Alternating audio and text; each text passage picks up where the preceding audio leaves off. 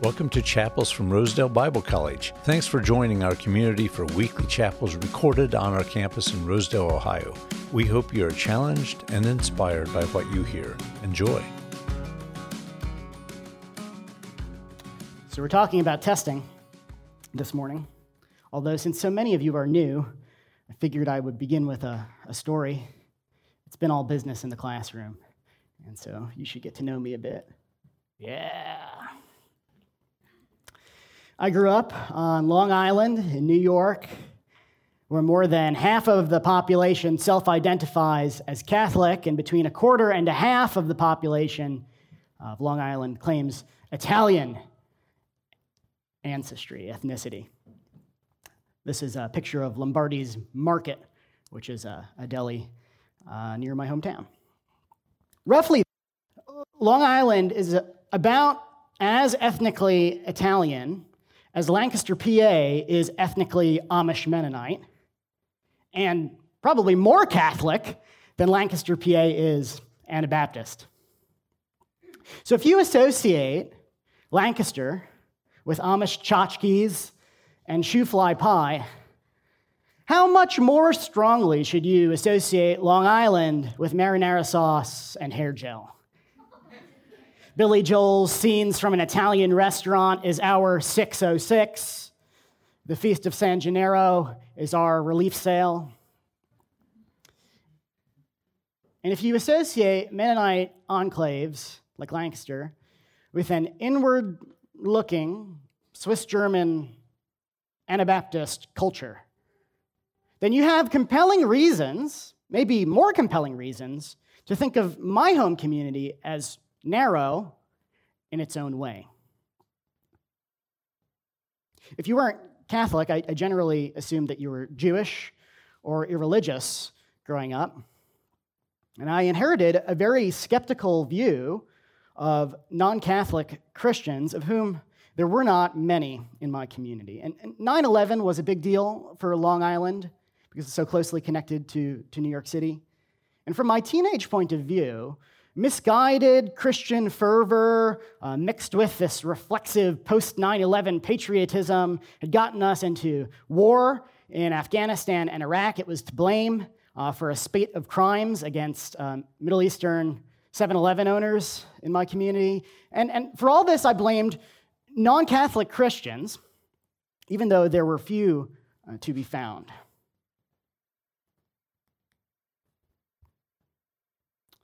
The few self identified Christians in my world were, were mostly ex Catholics. They were either liberals who joined the Episcopal Church in order to affirm their gay friends or family members, or they were these wild eyed Pentecostals who retained every ounce of Catholic supernaturalism, now expressed through tongue talking and spiritual warfare and visions of the imminent end. And I had a crush on one such wild eyed Pentecostal, total babe uh, but if you're, if you're listening to this, uh, Joy, the M train has left the station. My wife is sitting right there.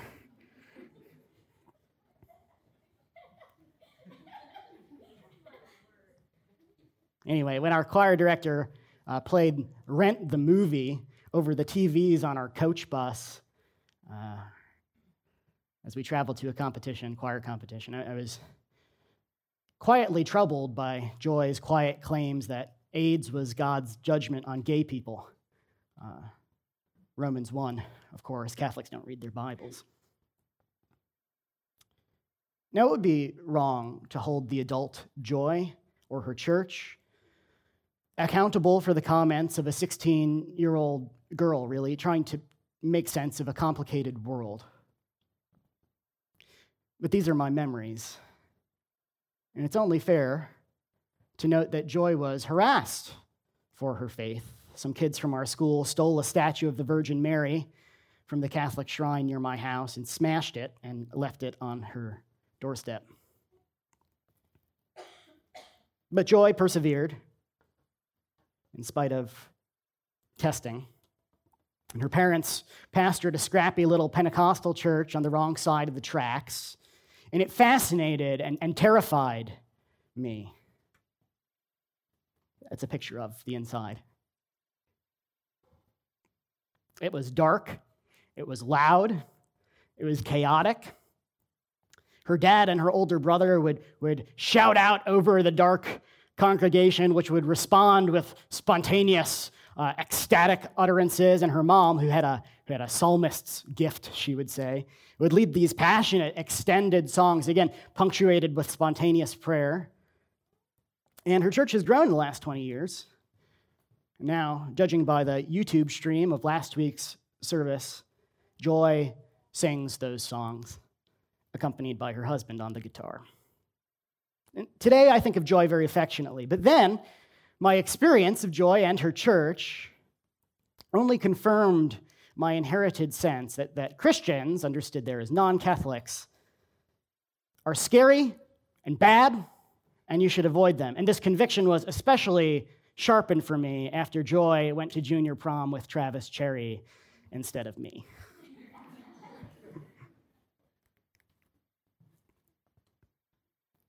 Uh, many of you will no doubt have noticed that while I still smell like marinara sauce and hair gel a lot of the time, I do not fear and mistrust non Catholic Christians anymore.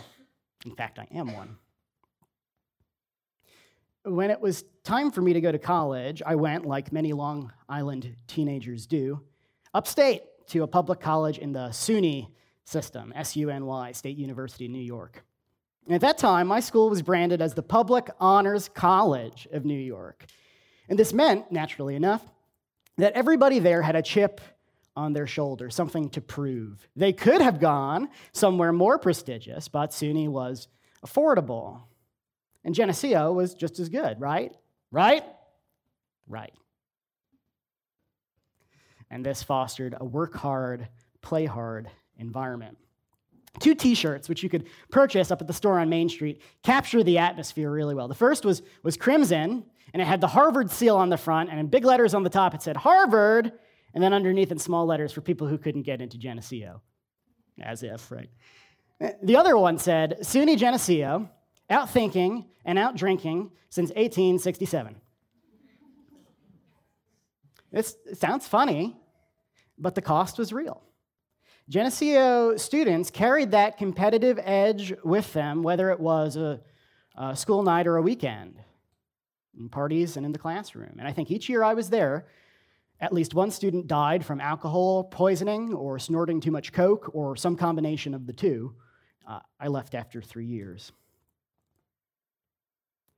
Much more so than Joy's Pentecostal church, which has changed names, but then it was like New Hope, United in Christ, Full Gospel Fellowship. Yeah, some really long.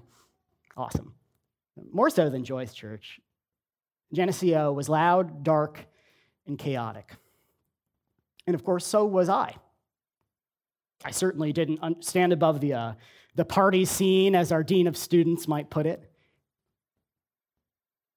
As far as I could tell, the only people who reliably did stand above the party scene were the students from InterVarsity Christian Fellowship, evangelicals, non Catholics. They lived lives of beautiful integrity in a very disordered place. They maintained clear boundaries without being condescending scolds like most of the RDA team at, at Geneseo. They managed to live above sin without looking down on people who were living in sin. It's a rare thing. I think especially of Nate Geraci, Italian guy from Long Island, pictured center from the left, who came from Smithtown Gospel Tabernacle, another Pentecostal. And not only was Nate very, very holy, he was very bright, and today he lives in the Bronx and uses his considerable gifts to teach history in public schools and to do interracial church and to run triathlons. Nate revealed to me that things were different, more complicated than I had thought at first. And in light of Nate's life, his existence, and because of Christians like him, I had to revise my views. After Geneseo, it seemed to me that Christians are not scary or bad, and you should stick with them.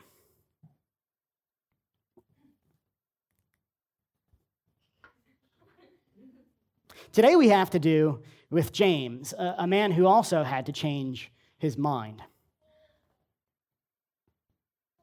There are at least two, and possibly four, men identified as James in the New Testament. Douglas Moo, eminent New Testament scholar, argues that only two of these men were prominent enough to simply identify themselves as James, a servant of God and of the Lord Jesus Christ, as verse 1 of our text does. The first would be James, the son of Zebedee, the brother of John. And this James is one of the original 12 apostles, but he's, he's martyred very early in the church's history, and we get that story in uh, Acts chapter 12. Second, we get James, the Lord's brother, mentioned by Paul as a leader in the Jerusalem church in Galatians chapter 1. And Acts 15 confirms that, that this James, the brother of Jesus, is living after James, the son of Zebedee, is martyred. And therefore, the best candidate for the author of our text is James, the brother of the Lord.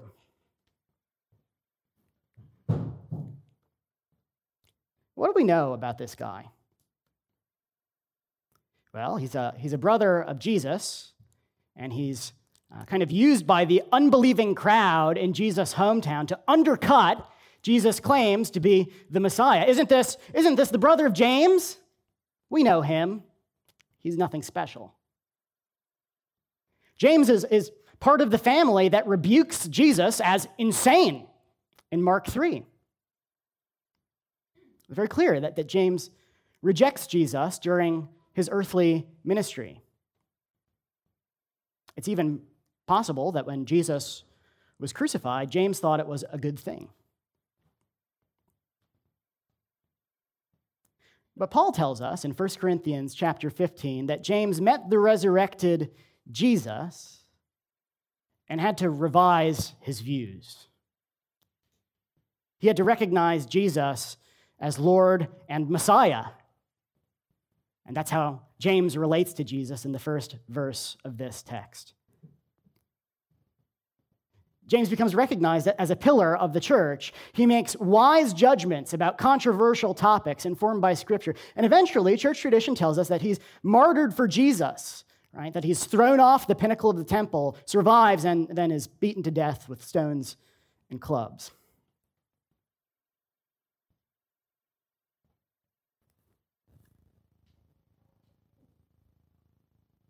If James were standing in front of you giving his testimony, he'd likely say that he had once foolishly rejected Jesus, but faced with the risen Christ, he responded with repentance, turning away from his error, and faith.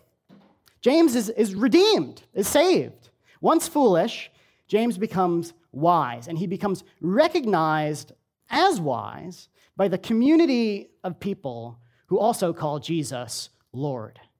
The church recognizes James as a wise teacher. And James isn't just concerned with making the correct judgments, the correct distinctions. His witness is embodied, it's lived, and he dies in it. James bears witness to Jesus with his life and with his death. I think we might say that, that James' story is our story here at Rosedale. We're here to be encountered by the truth of the gospel and God's word through God's spirit, recognized among the fellowship of the church, those people who call Jesus Lord. We're here to repent of the ways that we've all regarded Jesus, his earthly ministry, especially his cross, as insane and foolish. We're here to go wise unto salvation through the faithful study of the scriptures. We want to learn how to discern complicated, controversial, chaotic, dark, twisted situations according to God's word. We're here to prepare as witnesses, proclaiming and establishing the good news with our lives and with our deaths. Now, the so called letter of James does not follow a typical New Testament letter form if you're in 1 Corinthians, you know a lot about this. It doesn't read like a personal letter either. James was likely circulated among scattered communities of Jewish background Christians. And frequent reference to trials in James suggests that the primary audience was likely suffering. Maybe they were expelled from mainstream Jewish life in the synagogue. James reads not like a letter so much as it reads like a collection of brief sermons focused on practical faithfulness amid challenging, dark, chaotic circumstances. So we might consider James a collection of wisdom sermons. Wisdom in the Bible, uh, you know, is not, is not, the sage meditating on the mountaintop, it's the craftsman or woman, right? the person who knows how to do well, to live well in God's world. And so James is practical instruction about how to live well in a world where Jesus is Lord, but where most people, even Christians, reject Jesus as Lord in their thinking and in their living. James is helping us to do what he had to do to unlearn false ways of thinking and living and live as a witness to the truth. The first homily in James deals with trials. And the word that we hear translate trials often gets translated temptation, as in the Lord's Prayer lead us not into temptation. And that's not a wrong translation, but I think it might be a little bit misleading because for us, I think temptation usually evokes this internal struggle. Right? You have anxiety, uh, lust, impulse control. And the word that we're dealing with here has a much broader range. It can refer to those internal struggles, but it can also refer to external struggles like persecution, poverty, marginalization. Both uses of the word are, are united by a general sense that this is hard stuff. But that's not all. More broadly, this word is about being put to the test, testing. You get it in verb form as well. And it might surprise you where it pops up. Paul, Paul and his companions uh, try to enter Bithynia. Uh, they, they, they test it, they test it out, they try to go, but the Spirit of Jesus didn't allow them to continue. Jesus' opponents test him when they ask him questions and when they ask him for signs. God's people test and try God's grace, his tolerance of sin with their wicked behavior. And we're even commanded to test our own faith and the faith of others. Test is not a purely negative thing, even if it is often hard. Jesus asks questions to test and to try Philip, even though the Gospel of John is very clear that, that Jesus knows what Philip is going to say, which is interesting. And Satan tests Jesus famously in the wilderness. So, testing is the kind of engagement, often involving hardship or conflict, that reveals something. And if we're living in a world where Jesus is Lord, we can be confident that testing reveals something valuable. So let's turn to James. Consider it pure joy, my brothers and sisters, whenever you face trials of many kinds, because you know that the testing of your faith produces perseverance. Let perseverance finish its work so that you may be mature and complete, not lacking in anything.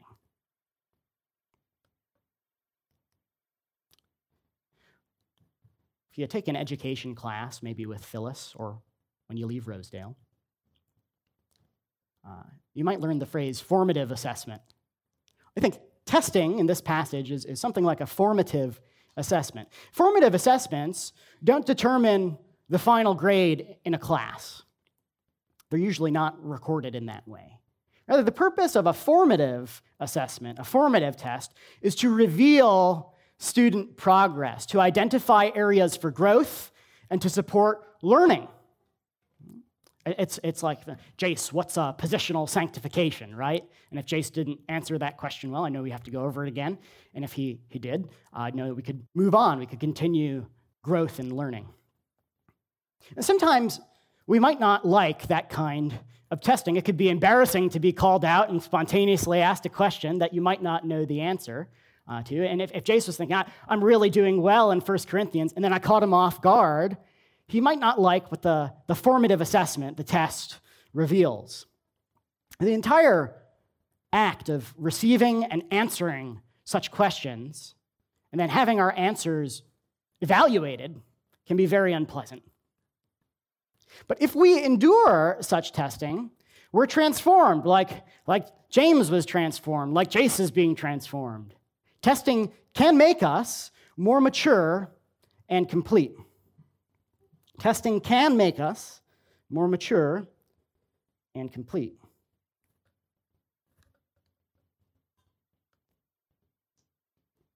Uh, but not, that should say not, but not all testing makes us more mature and complete. I think we can think of examples, right, where hardship has made people uh, bitter rather than noble. And so it's worth asking what kinds of people grow from trials, from testing? Under what conditions can such hardship help us to grow? Does James have any practical advice, any wisdom for us about how to live well in a world full of such tests? I think he does. If any of you lacks wisdom, lacks that practical know how in this regard, you should ask God, who gives generously to all without finding fault, and it will be given to you. But when you ask, you must believe and not doubt, because one who doubts is like a wave of the sea, blown and tossed by the wind. That person should not expect to receive anything from the Lord. Such a person is double minded and unstable in all that they do. If you don't know what to do in a time of trial, James's answer, his practical advice, what you should do, is that you should turn to God, who is, who is gracious, who gives to all, who makes the sun to shine on the wicked and the righteous alike. This gracious God, who is kind to people who don't deserve it, intends to use your trials, to steady you in that dark and chaotic world, to, to use hardship to make you more fully what he has declared you to be in Christ Jesus holy, righteous, and redeemed. To work out that positional sanctification and progressive sanctification.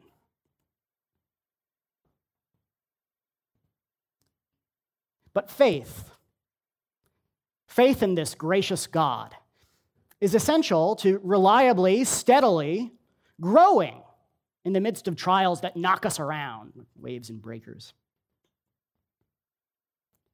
If you don't believe that God is for you, that God is gracious, that He intends to redeem your hardship, use it to transform you to be more like Jesus, regardless of your unworthiness, then you're going to say you're going to stay storm tossed.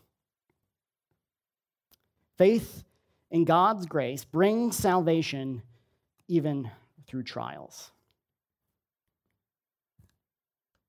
James continues.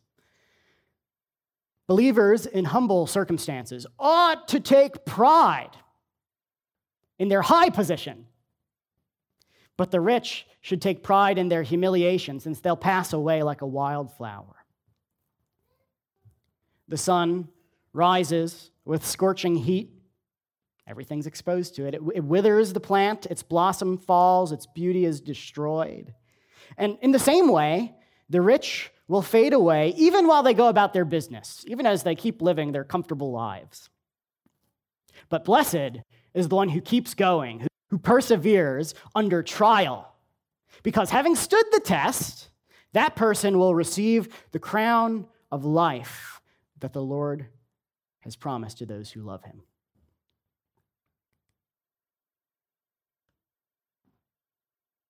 All of life is recast by this approach to suffering.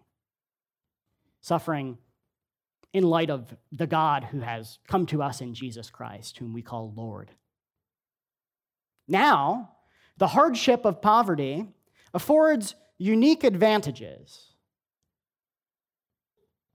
Now, the ease of wealth is fleeting. It might actually disadvantage those who seek maturity through the patient endurance of trials. They'll wither away even as they go about their business. Although the righteous poor, unlike the recipients likely of James' uh, writing, the first ones at least, although, although they're suffering, although they're suffering like Jesus did during his earthly ministry when his own family rejected him as insane, they can expect to be crowned with glory and with life, just as Jesus is crowned today. By grace, through, through faith in this Jesus, you can do hard things. You can do hard things joyfully, purposefully, with endurance. Knowing that Jesus is Lord over all of it. Now, there's a caveat here. When tempted, no one should say, God is tempting me, says James. For God cannot be tempted by evil, nor does he tempt anyone. But each person is tempted when they're dragged away by their own evil desire and enticed. Then, after desire has conceived, it gives birth to sin, and sin, when it is full grown, gives birth to death. So don't be deceived, dear brothers and sisters. Every good and perfect gift is from above, coming down from the Father of heavenly lights, who does not change like shifting shadows, who is not like the stormy sea. He chose to give us birth through the word of truth, that we might be a kind of first fruits of all he created. Let there be no confusion, says James. God is thoroughly for you. In him there is no darkness at all, no shadow of turning. He is good and he is gracious, and his design is to crown humanity with glory. We are responsible for our failures, not God. But God, in his great wisdom, in his, his surpassing practical know how, has ordered the work of our adversary, has ordered this fallen world to produce victory over evil.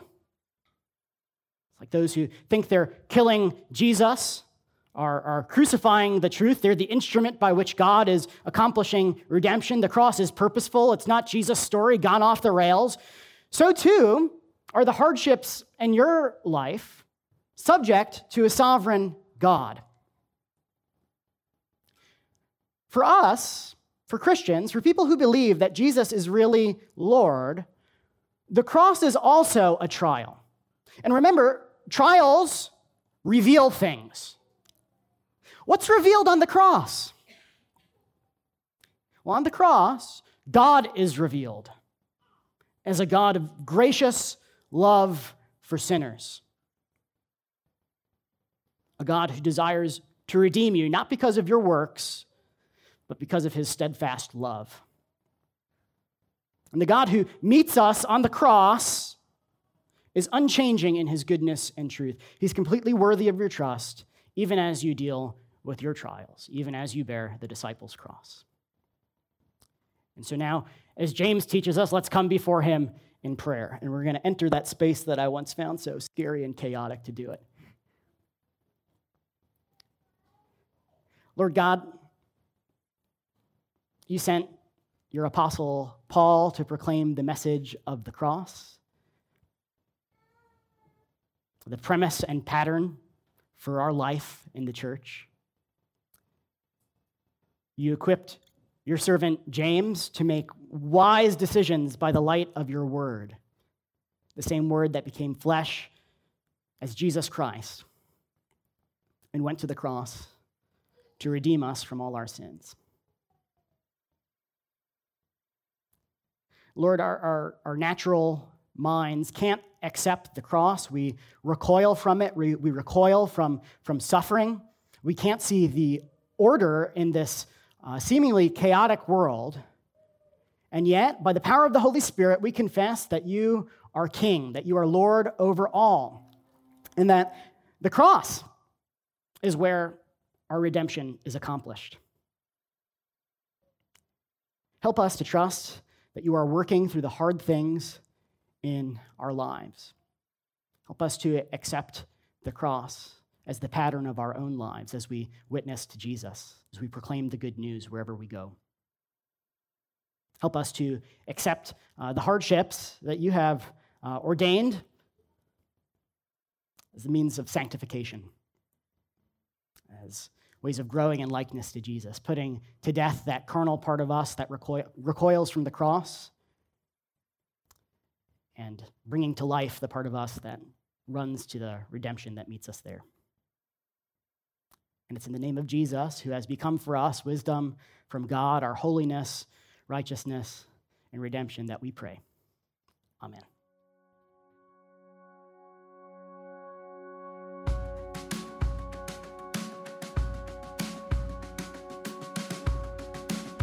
Thanks for listening.